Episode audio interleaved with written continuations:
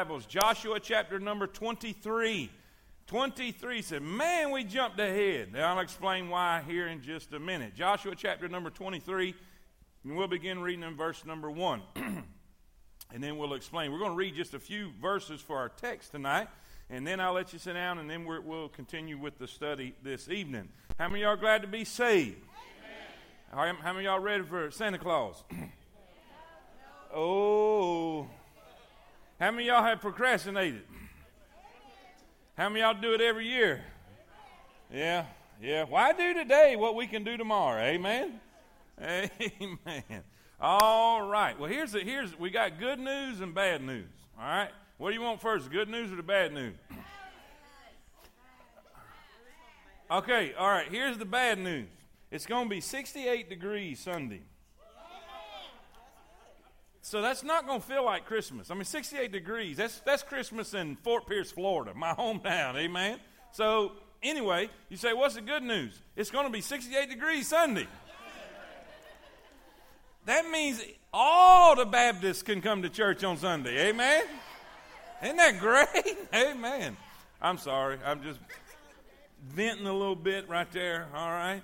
All right. Now, some of you hadn't smiled yet. I'll get you for tonight's over, amen? Everybody look at me and smile real big. Everybody look at me and smile real big. All right, I'm scanning, I'm scanning. I'm going to point you out if you ain't smiling. I'm going to point you out. I'm going to point you out. There we go. There we go. All right, up in the balcony. You lucky I can't see that far. All right, is everybody smiling up there? Check, turn around, look at your neighbor, make sure they're smiling. There we go. All right. All right, here we go. Joshua chapter number 23, and we're going to begin in verse number 1. If you found your spot, say amen. It says, And it came to pass a long time after that the Lord had given rest unto Israel from all their enemies round about, that Joshua waxed old and stricken in age.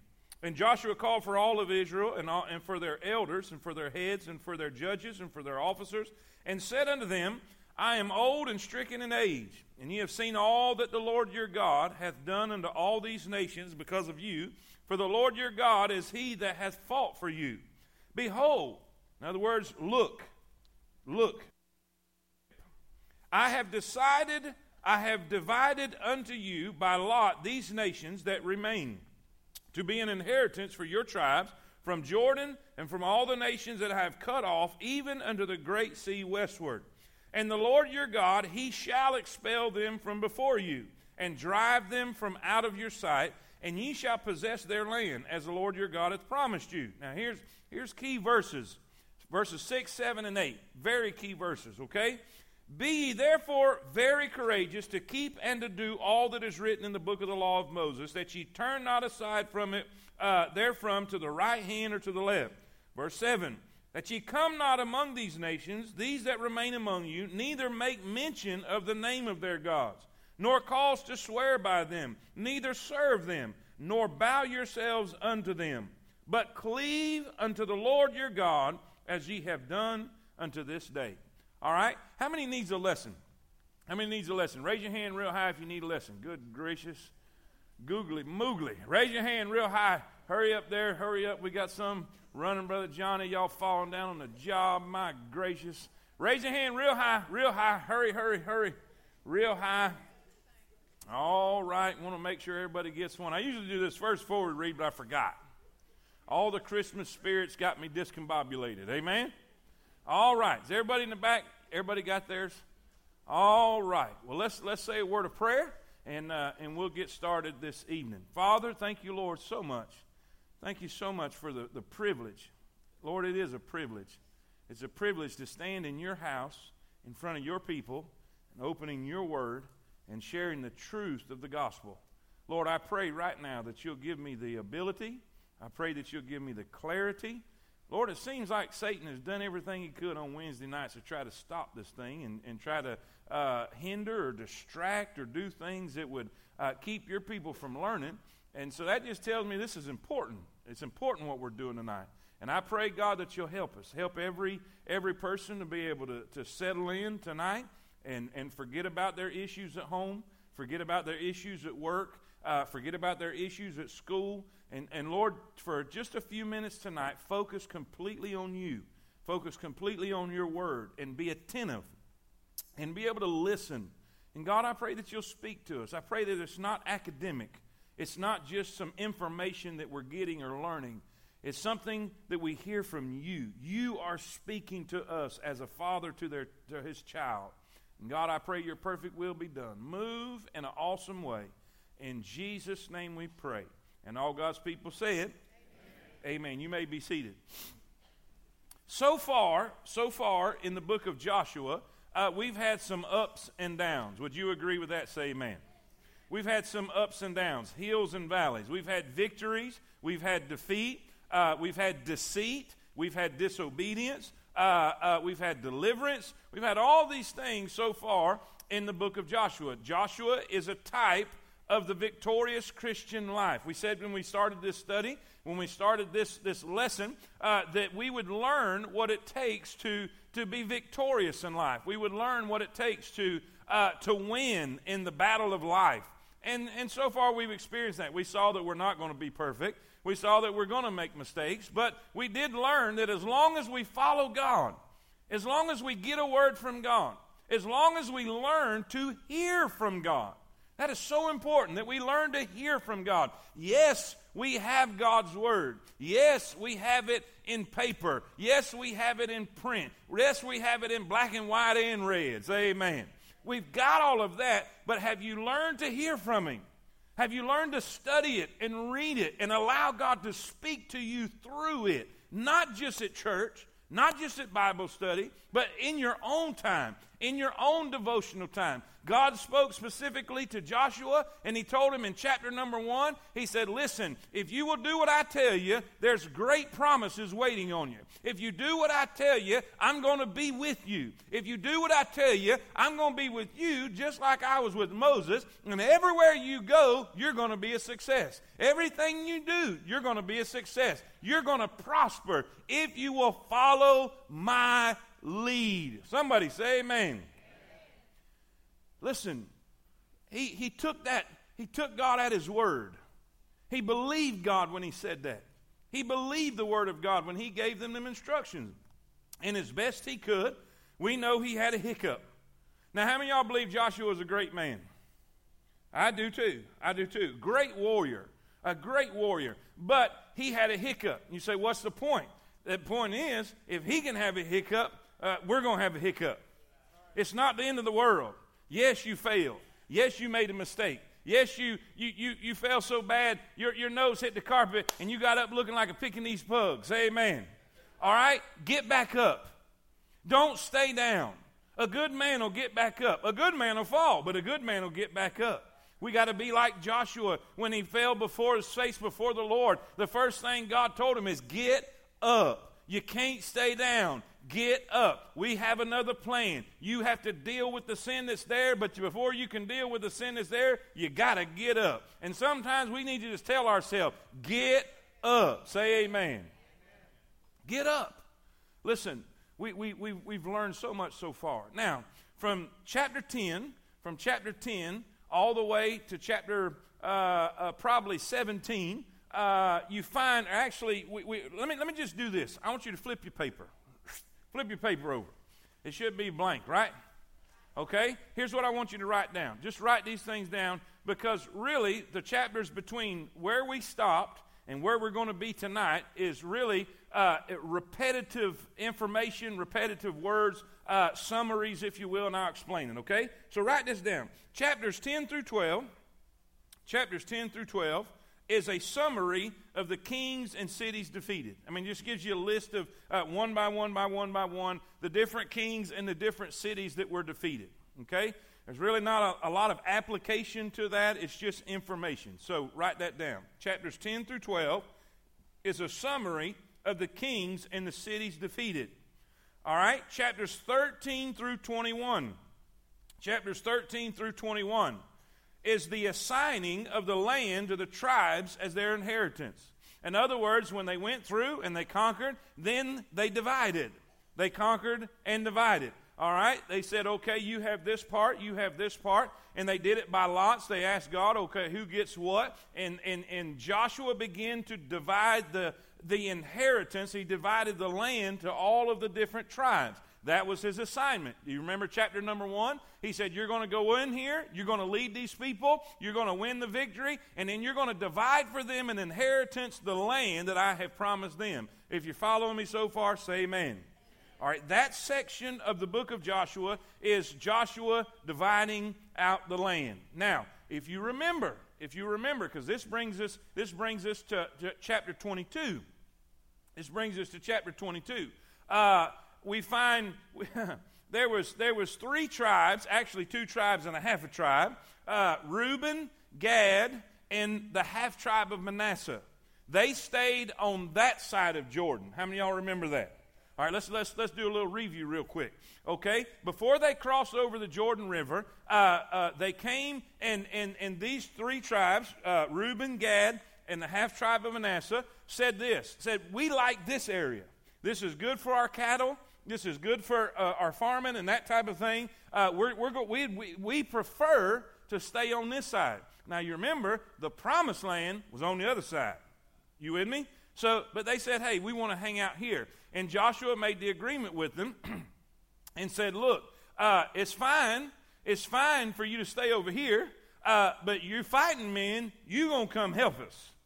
You're going to come help us, and you're going to spend the time. And listen, you've got your inheritance. You've got what, what's been coming to you or what's going to come to you. Now you got to come help your brethren get what's coming to them. If that makes sense, amen. So the fighting men went with them, went with them, and went through the promised land with them and fought for them. So basically, about seven years, they're fighting and they're, they're winning the battles and they're, they're, they're conquering the land and they're defeating the enemy. Now, in chapter number 22, Joshua, he dispatches them and lets them go. Honorable discharge. Said, You did a good job. You fulfilled your commitment. You did what you were supposed to do. Are y'all with me? Say amen. So, uh, because of that, he said, now you can go home to your family. Your brothers are in peace. They have what uh, God has promised them, and now you can go back to your families. Man, that's a great deal. Can you imagine being away from your families that amount of time? You know, about seven years they've been, they've been fighting and separated from their families. Now they get to go back. Well, in the process of going back, in the process of going back, they begin to realize that they're separated. They're separated from the rest of the tribes. They're separated from the promised land.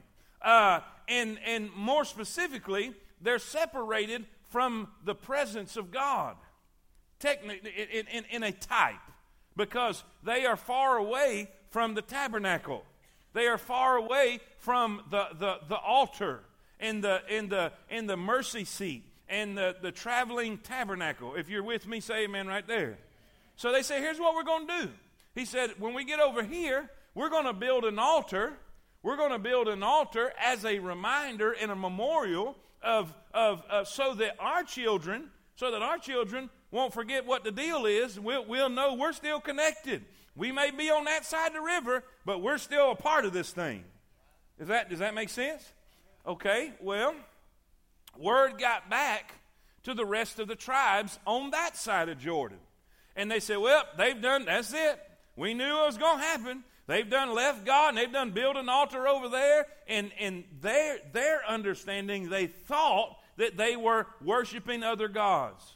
That they had made this new altar, and now they've left the God of Israel. Uh, they've left the God of Isaac and Jacob and Abraham. And, and so, so basically, what happened, they almost started another war, uh, basically, a civil war between uh, the tribes on this side of the Jordan and the tribes on that side of the Jordan. So, uh, cooler heads prevailed. They sent the priests and, and, and, and a, a, a group of men to go and, and, and confront what they thought was the issue, what they thought was rebellion against God.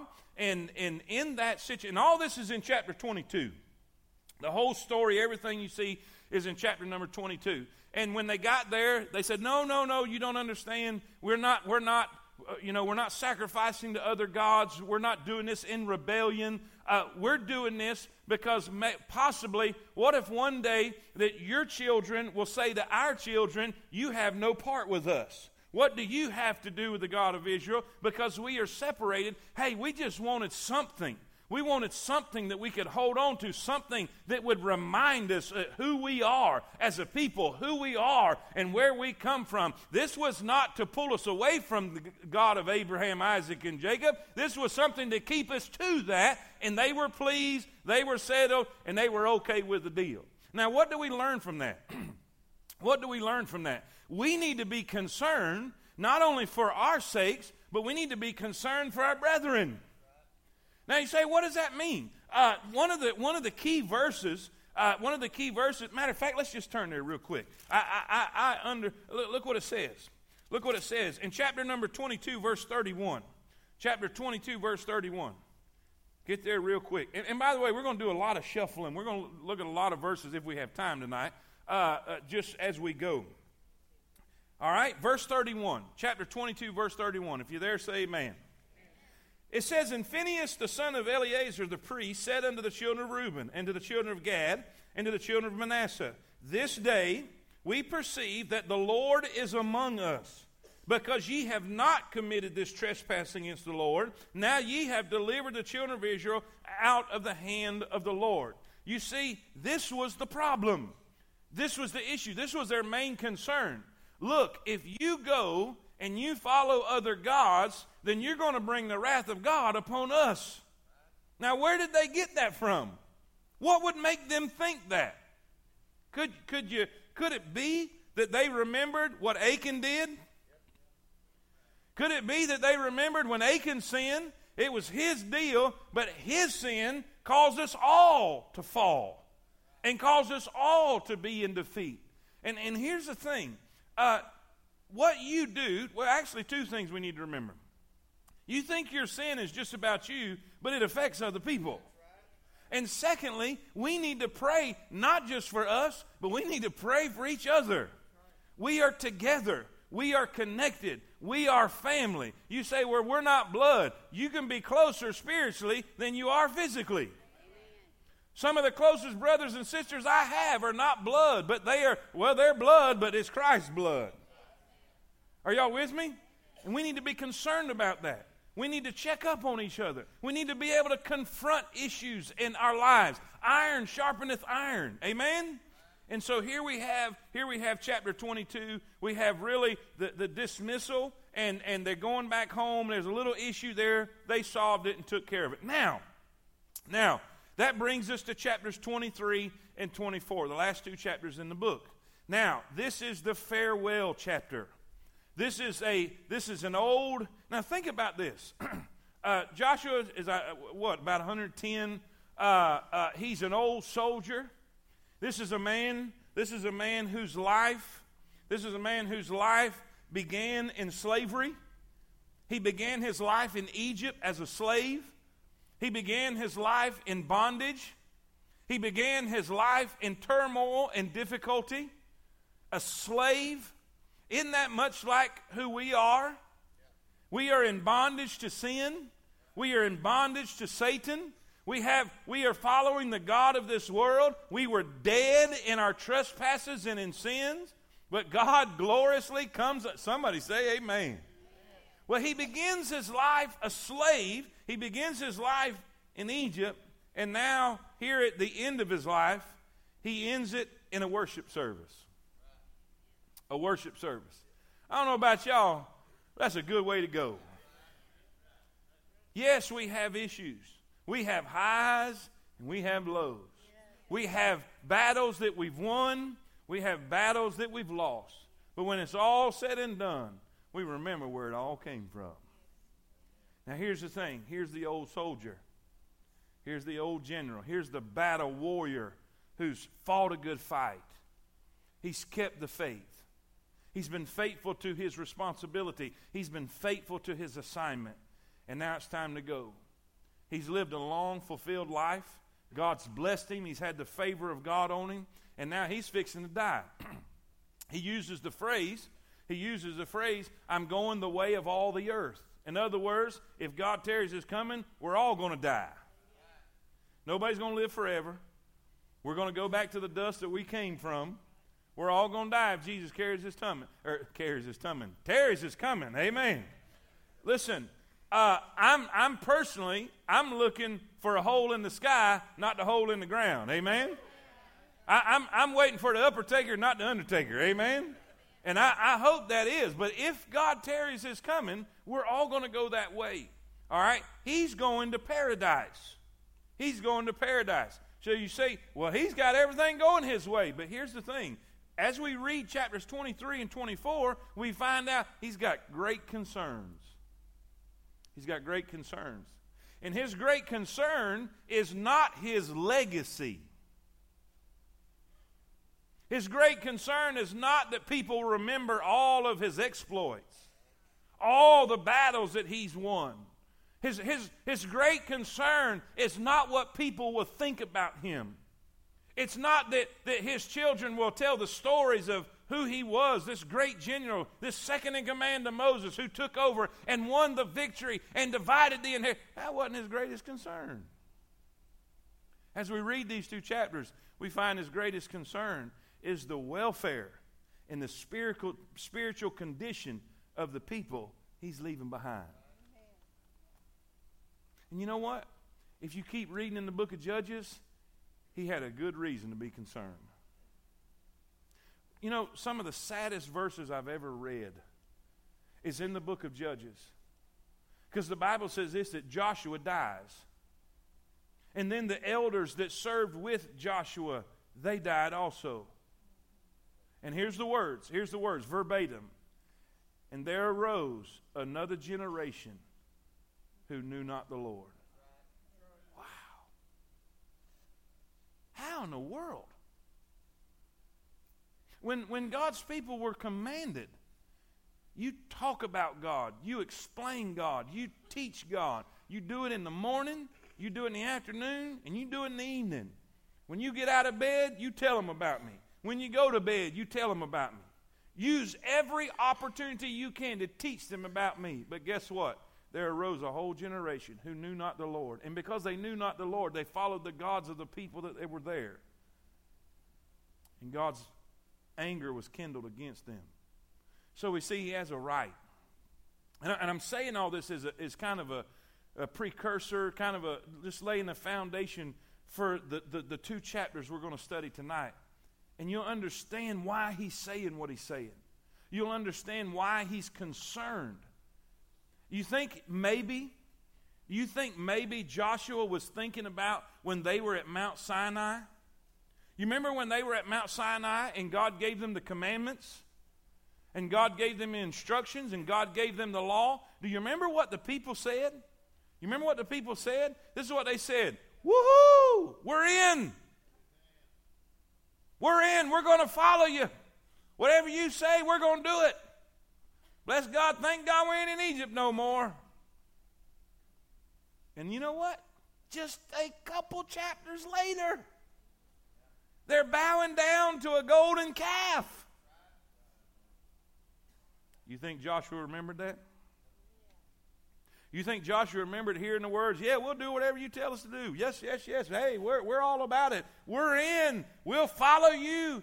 And then he remembered up on that mountain with Moses. And he listened and said, Man, that sounds like the sound of war. They come down and there was idolatry. And because of the idolatry, there was immorality.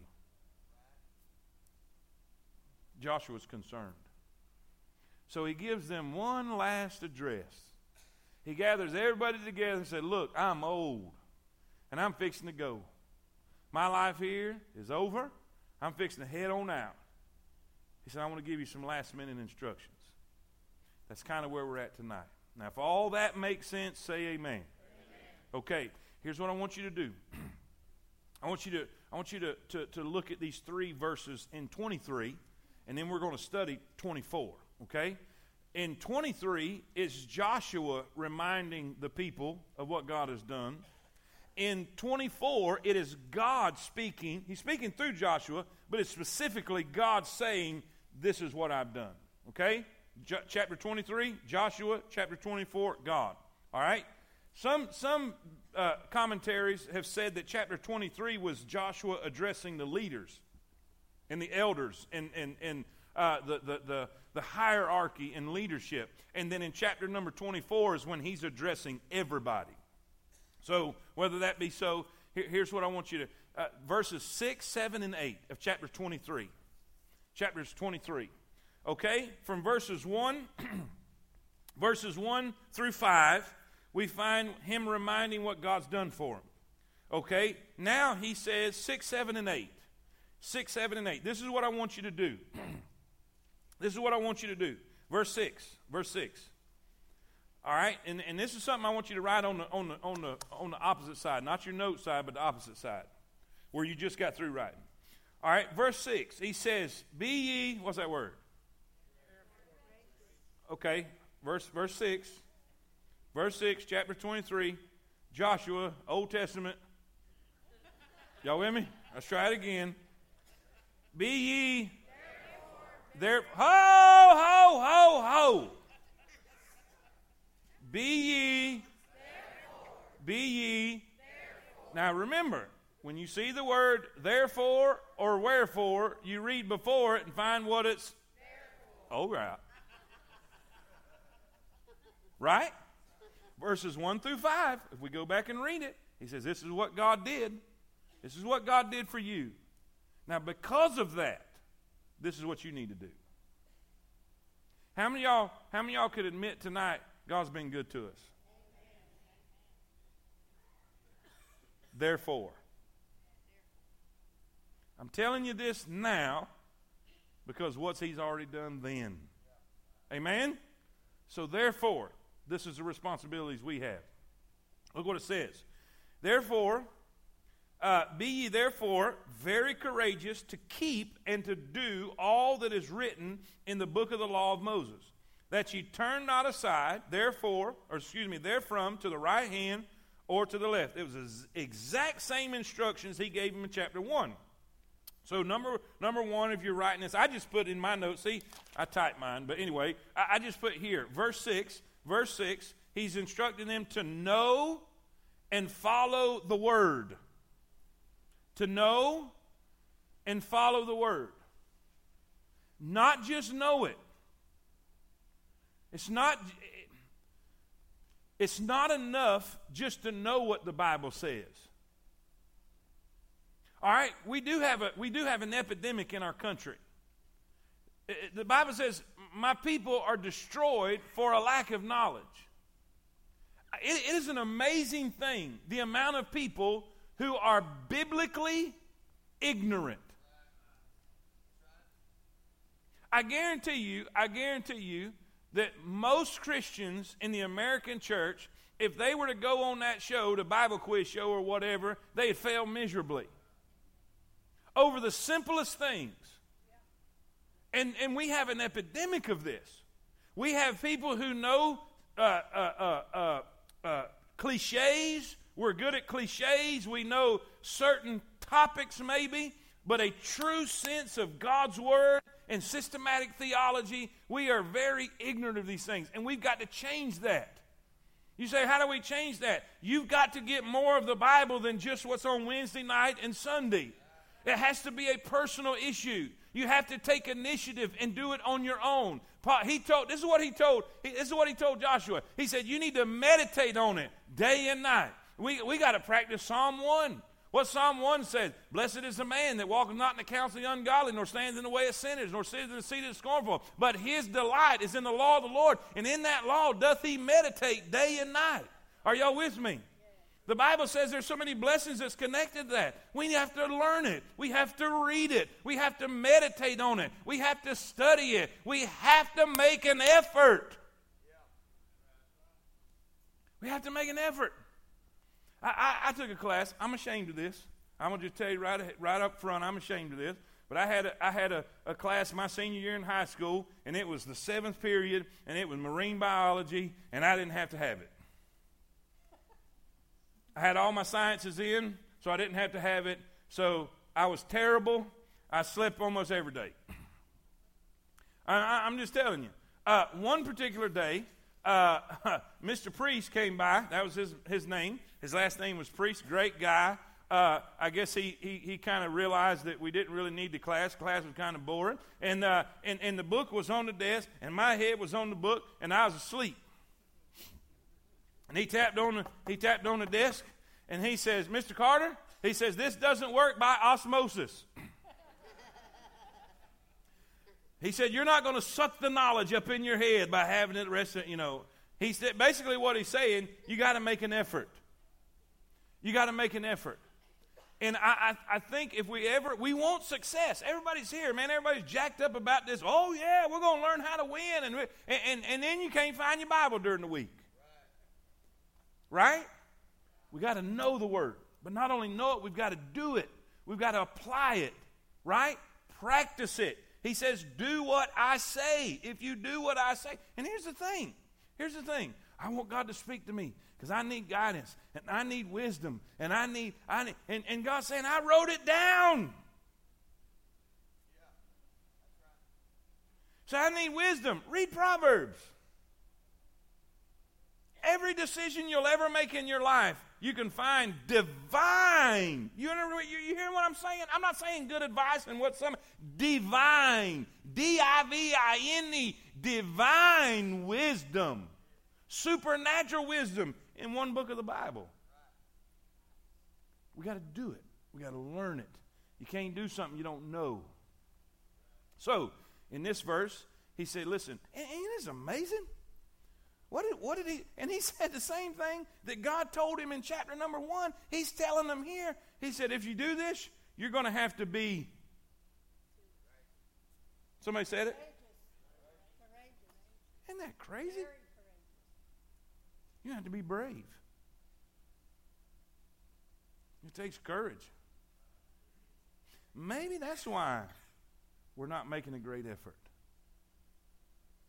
Because it takes courage to stand out. It takes courage to stand up. Right? Anyway, know the book. Know the book. know and follow it. Know and follow it. Say it with me. Know and follow it. Verse 6. Verse 7. Verse 7. This is important. Sometimes we get kind of away from this, but this is important. that ye come not among these nations, these that remain among you, neither make mention of the name of their gods, nor cause to swear by them, neither serve them, nor bow yourselves unto them. He says, stay a separated people. I put, I put verse 7 be a separated people. Be a separated people. you say, why is this important? And, we're applying it to there. We're applying it to there. Uh, or excuse me, we're taking what he's saying here and applying. He said the things in, in the Old Testament is written for our admonition and for our teaching and our example. And, uh, and, and you say, why is it important? Why is this a concept that we need to understand as New Testament Christians today? All right, let's be biblical. Be not conformed to this world. Right? Be not conformed to this world, but be ye transformed by the renewing of your mind. Okay? Does the Bible not say, come out from among them? Come out from among them and be ye separate, right? Saith the Lord. What, what fellowship does light have with darkness? What, what fellowship does God's people have with. And now, now, let me clarify this because we've done had this study before. This is not saying we need to be isolationists. We don't, we don't go up on a mountain, build a big fence around us, and keep all the hell and the devil and the world people and, and the heathens, and, you know, we're just waiting for Jesus to come. No. He said, I'm not taking you out of the world. I'm just going to pray the world stays out of you. He said, You're not going to be able to reach the world unless you make contact with the world. Salt don't do any good in the shaker. You can wave it over all you want, but it ain't going to season nothing. Say amen. And by the way, it won't season nothing in the cabinet neither. If all we ever did was have holy huddles in here and, and told us how good each other we was doing as Christians and all that, and we never went out there and shared what we got in here, we would be worthless. You're a worthless Christian if you don't take what you get in here and take it out there with you. Don't blame me. I'm just quoting Jesus. Watch this. Ye are the salt of the earth. Isn't that what Jesus said? What color's your writing? Red. Who said it? Jesus. He said, You're the salt of the earth.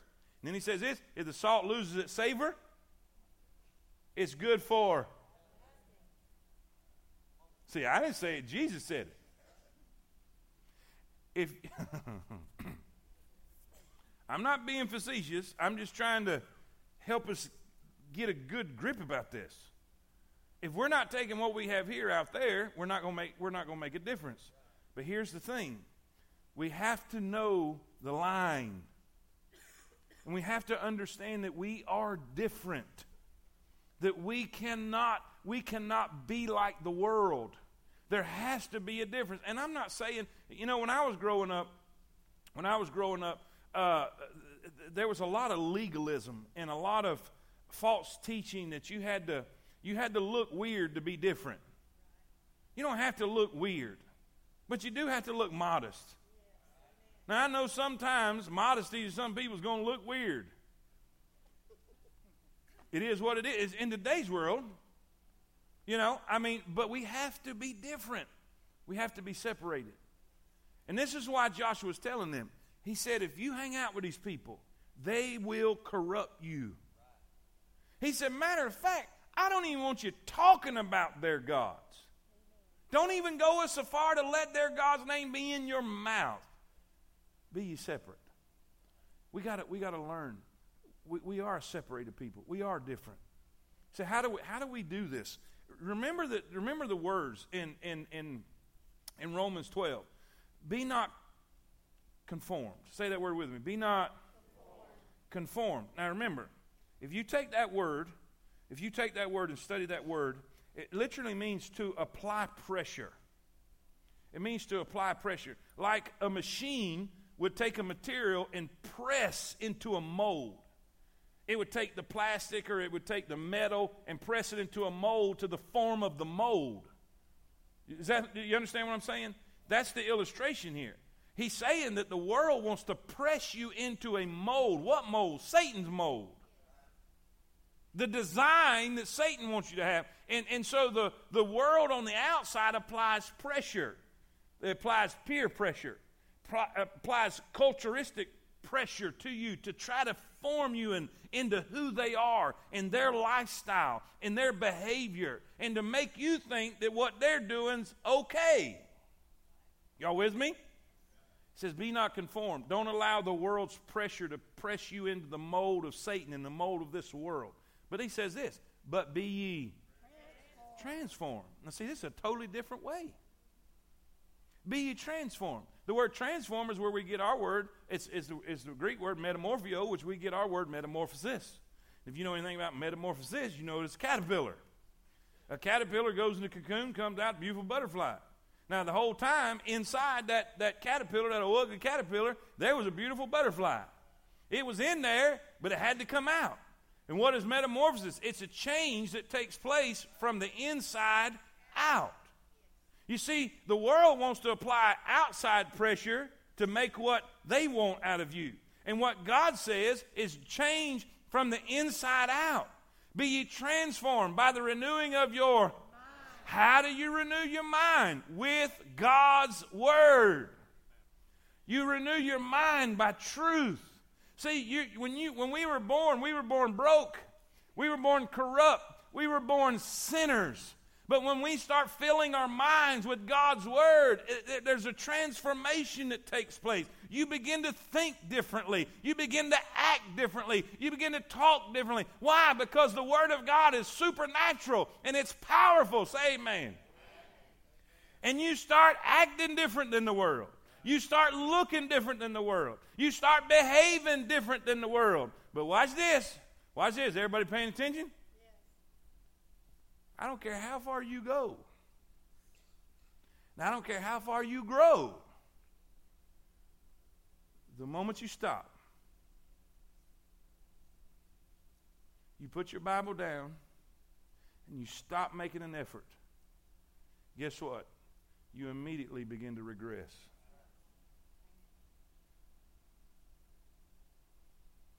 You never get to the place where you have arrived. You never get to the place where you can let your guard down. Some of the most knowledgeable, biblical, biblical, uh, wise men of God that I've, I've ever known have gotten messed up and got in trouble. Because somewhere along the line, they thought they were okay. They didn't think they had to be careful anymore.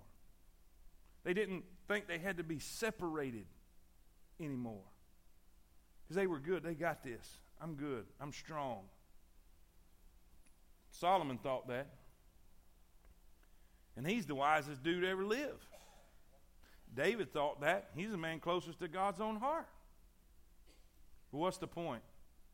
No matter if you do know it and follow it, stay separated. Know your boundaries, know your limits. I, I don't know why I'm going so much into this, but I'm just trying to follow the Holy Spirit with this. You're never there. As long as you're in flesh and you're living on this planet, you're in danger of falling. Amen? Here's a, here's a great illustration.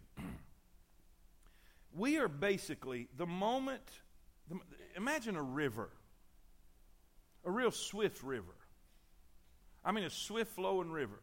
There was a, there was a river uh, in, in, South Carolina uh, where, I, where I pastored that was called the Salkehatchie River. And it was, it was not a wide river like the Tennessee River. It was not that big like that. But it was, it was a smaller, narrow river. And, but it, it, that made it fast. I mean, it had a pretty strong current. And, uh, and, and, and here's the thing when you got in that thing, you better either have a good motor or know where you're going and know what you're doing because you're going with it. Y'all with me? Now imagine everybody in this river, this type of river. Everybody's in this river. And everybody's going the same direction. Everybody is. When you're born, everybody's born the same way. Nobody's born saved, everybody's born lost. Everybody's born broke, everybody's born corrupt. There is none righteous, no, not one. For all have sinned and come short of the glory of God. There is none that seeketh after him. Somebody say, Amen. We are all, David said this, and sin did my mother conceive me. What he's basically saying is, I was, I arrived broken. And everybody does. So everybody's in this river. Everybody's flowing with, going with the flow. Everything's great. Well, well, well. Sooner or later, uh, Jesus comes by and He touches you and changes your life, and you get saved, and immediately you're swimming against the current. Immediately, things change in your life. You might not be swimming as fast as some people, and you might not be swimming as strong and have as much stamina as some of them, but you're against the current. You have turned and you, you're going a different way. That's repentance. It means to turn. All right? So now we're going against the current. We're swimming. We're following Christ. That's why it takes courage. That's why it takes courage. You got to have courage to be a good Christian, to be a right Christian. Anybody can compromise. It doesn't take any courage whatsoever to compromise. But watch this. What happens the moment you stop swimming? You, you don't even have to swim the other direction. All you have to do is stop making your efforts. Stop reading your Bible. Stop praying. Stop spending time with God. Stop being separated. Allow things into your life. Now, now we know what they're talking about they're talking about hanging out with, with their neighbors who are following idolatrous gods, wicked gods that sacrifice their children to Baal and, and, and, and, and these false idols and, and, and ultra wickedness. Let's apply that to today. Sometimes we allow things in our family, in our life, and, and, and, and we do things that we know is not quite right, but it's not that big a deal, we think, and we just slowly but surely, Satan creeps in. Slowly but surely. And, and we can't compromise. We have to be a separated people. Verse 8. Verse 8. Verse 6. Verse 6, I wrote, Know and follow the word. Verse 7, Be a separated people. Verse 8, Cleave. Look what it says in verse 8. But cleave unto the Lord your God, as ye have done unto this day. The word, the word used here is the word pursue, to chase after. It means to, to capture. Pursue God. capture, to hold on to, to cling to. Now, what's the application here? Every man is going to chase something. Every man's going to chase something. It's in us to do that. It may be fame, it may be women, men, it may be fortune, but we're going to pursue something. Something is going to have our, our affection. And what he's saying here is let God be that. Cleave to God. Pursue Him. Pursue His presence. Hold on to Him. Grip upon. It's just like the, the, the, word used, the word used that man shall leave his father and mother and cleave unto his wife. Hold on to each other. Separate themselves from their parents, and now they are one with each other. He's saying, hold on to God, pursue God, chase after God, seek His will, seek His pleasure, seek His smile. Let Him be the priority in your life. Let Him be the direction that you are facing and going after. Do everything you can to please Him. Because if you do that, nothing else matters. Amen? Now,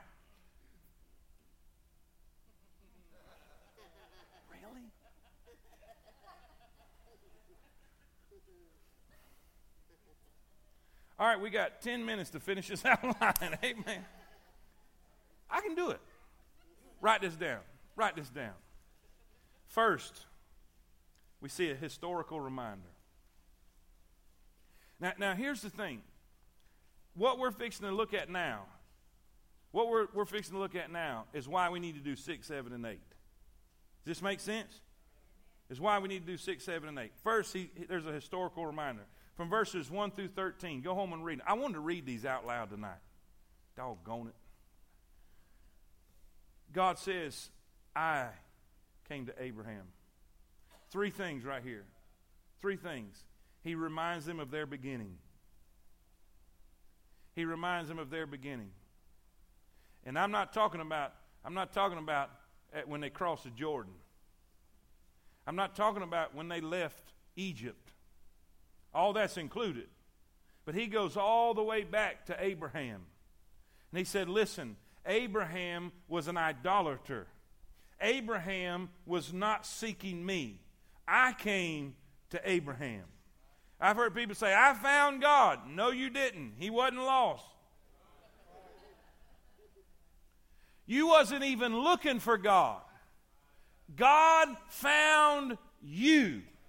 God came looking for you. Every illustration is there. What happened? The product, no, not the prodigal son, Mephibosheth is one of the greatest examples. Mephibosheth was broken, Mephibosheth was a cripple. Listen, on behalf of somebody else, we're crippled because of what Adam did. And here Mephibosheth is in Lodibar. Lodibar means no thing, nothing. When we're lost, we have nothing. We have no joy, no peace, no happiness, no assurance, no future. Somebody say amen. And here he is in Lodibar, but there was somebody in the palace. The king was in the palace, and his mind was on Mephibosheth. He was looking for Mephibosheth. Is there any of the house of Saul that I may show kindness for Jonathan's sake? And David, listen, Ziba said, I know, I know. Ziba is a type of the Holy Spirit. He said, I know who he is, and I know where he is, and I know what his problem is. His name is Mephibosheth. He's in Lodibar, and he's a cripple. How many y'all are glad that the Holy Spirit knew your name, and he knew where you was, and he knew what your problem was, and he, oh, say amen right there. He says, and David says, David is a type of God the Father. Jonathan is a type of God the Son. And David was good to Mephibosheth, the sinner, because of Jonathan's sake. And God the Father is good to us as a sinner because of the sake of his Son. He's not good to us because of who we are, what we did. It's because of who Jesus is and what he did. Somebody say amen. And he came to where Mephibosheth was. Mephibosheth couldn't find him, and even if he did know where he was, he couldn't get to him. And God, man, I'm telling you, it's good stuff.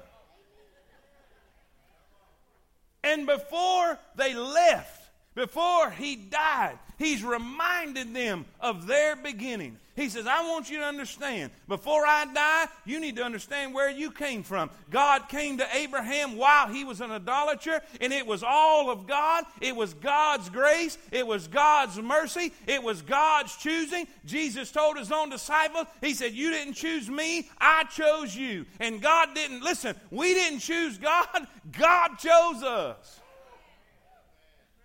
He reminded them of their beginning. Then he reminded them all the battles. All the battles. He said, Look what I did. I drove them out. Listen, the hornet. Now there's been speculation about what the hornet is. But but we know, we know by Rahab's testimony, said, Man, we heard what y'all did. And the moment we heard it, our hearts just melted. And there was no strength in any man. And that same spirit that same fear struck all of Canaan. And they didn't have no, they didn't have no fight in them. God took the fight out of them before Israel ever got to them. Say amen. He removed the stinger. And here's the thing how many battles has God brought us through? Preacher, you don't know what I've been through, but you're still here. You know that thing you thought was going to kill you? You still here. You, you might be in rough shape, but you here. You might be bleeding, but you're here. You might be a little worse for wear, but you're here. Amen. he reminded them of the battles. He reminded them of the beginning. Listen, the battles is verses 5 through 12. The beginning is verses 2 through 3. The blessings in verse 13. Verse 13. He says, And I have given you a land for which ye did not labor, cities which ye built not. Ye dwell in them. Of the vineyards and olive yards which ye planted not, that do you eat. How many y'all would agree with me right here for the next 30 seconds that God's been good to us?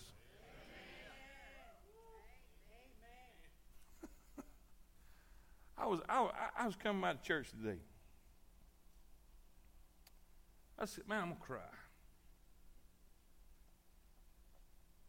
Going to be silly. It's gonna, you're to think it's silly. I was coming by the church today.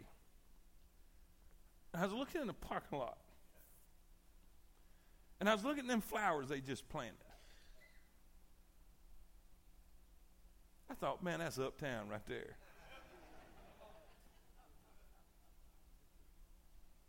You say, why are you saying that? Because, see, I was here when we had plywood stalls for the bathrooms.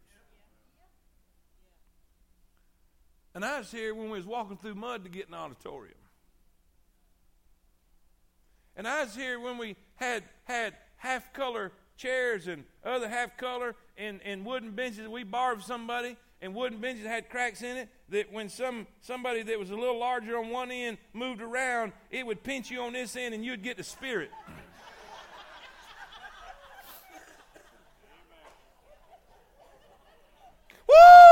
You thought it was Jesus, but it was the pew.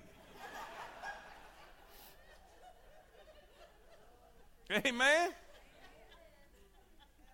You don't believe me? Go look at the pictures out there.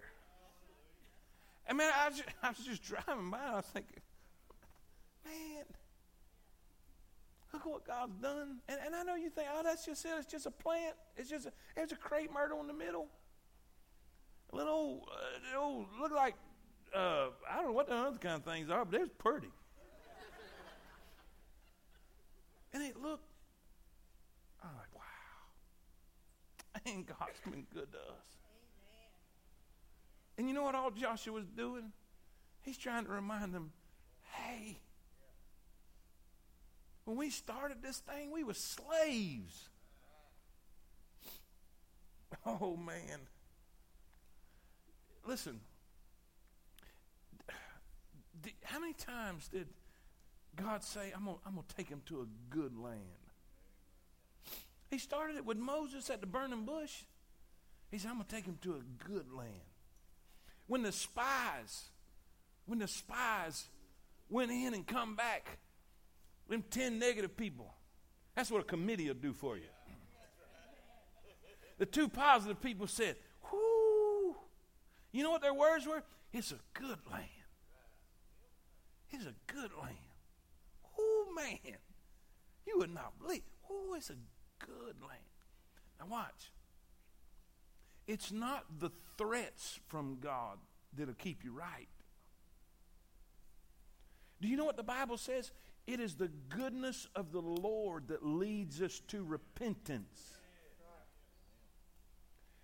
Now, let me explain it this way. Do you know what motivated the prodigal son? I know what you're going to think. Oh, he was hungry. No. You know what he remembered? He said, Ooh, the father has got bread enough and to spare. It was the goodness of the father that. And what Joshua is trying to explain to them, I mean, he's going to tell them, you know, he better, because there's curses and there's blessings. You going, you know, I, I, I, put before you curses and I put before you blessings. You choose. But what he's trying to do is look, look what God has done.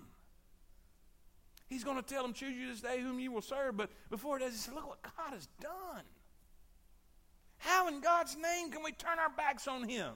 How in God's name can we go out and follow these false gods who haven't done anything? Why would you follow a God that's been defeated? Right? Oh. One minute. Nah, we'll wait. Listen, listen. He says choose. Let me just give it to you. just write fast. Just write fast. There's a historical reminder. Number two, there's a heartfelt request. He says, Choose you this day. Make up your minds, people. Make up your minds. You see, he said, You're either going to serve the gods. He said, Put away the gods that are among you. You know that tells us they were still dipping and dabbing. They still had some little hidden things. They still had some little hidden gods, maybe from Egypt, maybe from Abraham's day still. And, and what's the point? How do we apply that? Hey, we may be, we may love God and we may appreciate what He's done for us, but we may have some still things hidden in our life that we need to deal with. God don't want some of you. He wants all of you. Amen? A heartfelt request. First, he says choose. Then he says commit. Man, give him your life. Give him everything. And then, and then uh, number three, quickly, there's a holy requirement. There's a holy requirement. Two reasons. Two reasons. The character of the sovereign. Why is there such a holy requirement? Because we serve such a holy God. Then the consequences of sin. The consequences of sin. It's all good, brother. Don't worry about it. We done anyway. Amen. Listen, everybody stand. Everybody stand. I want you to do this. I want you to do this. Trust Him. And remember what He's done for us. Because whatever He's done for us, He can do it again. Amen. And all God's people say it. Amen. Lord, help us to apply this stuff. Help us to use it. Uh, Lord, time flew by, but that's all right. We got the next time to go. I pray that you'll help us to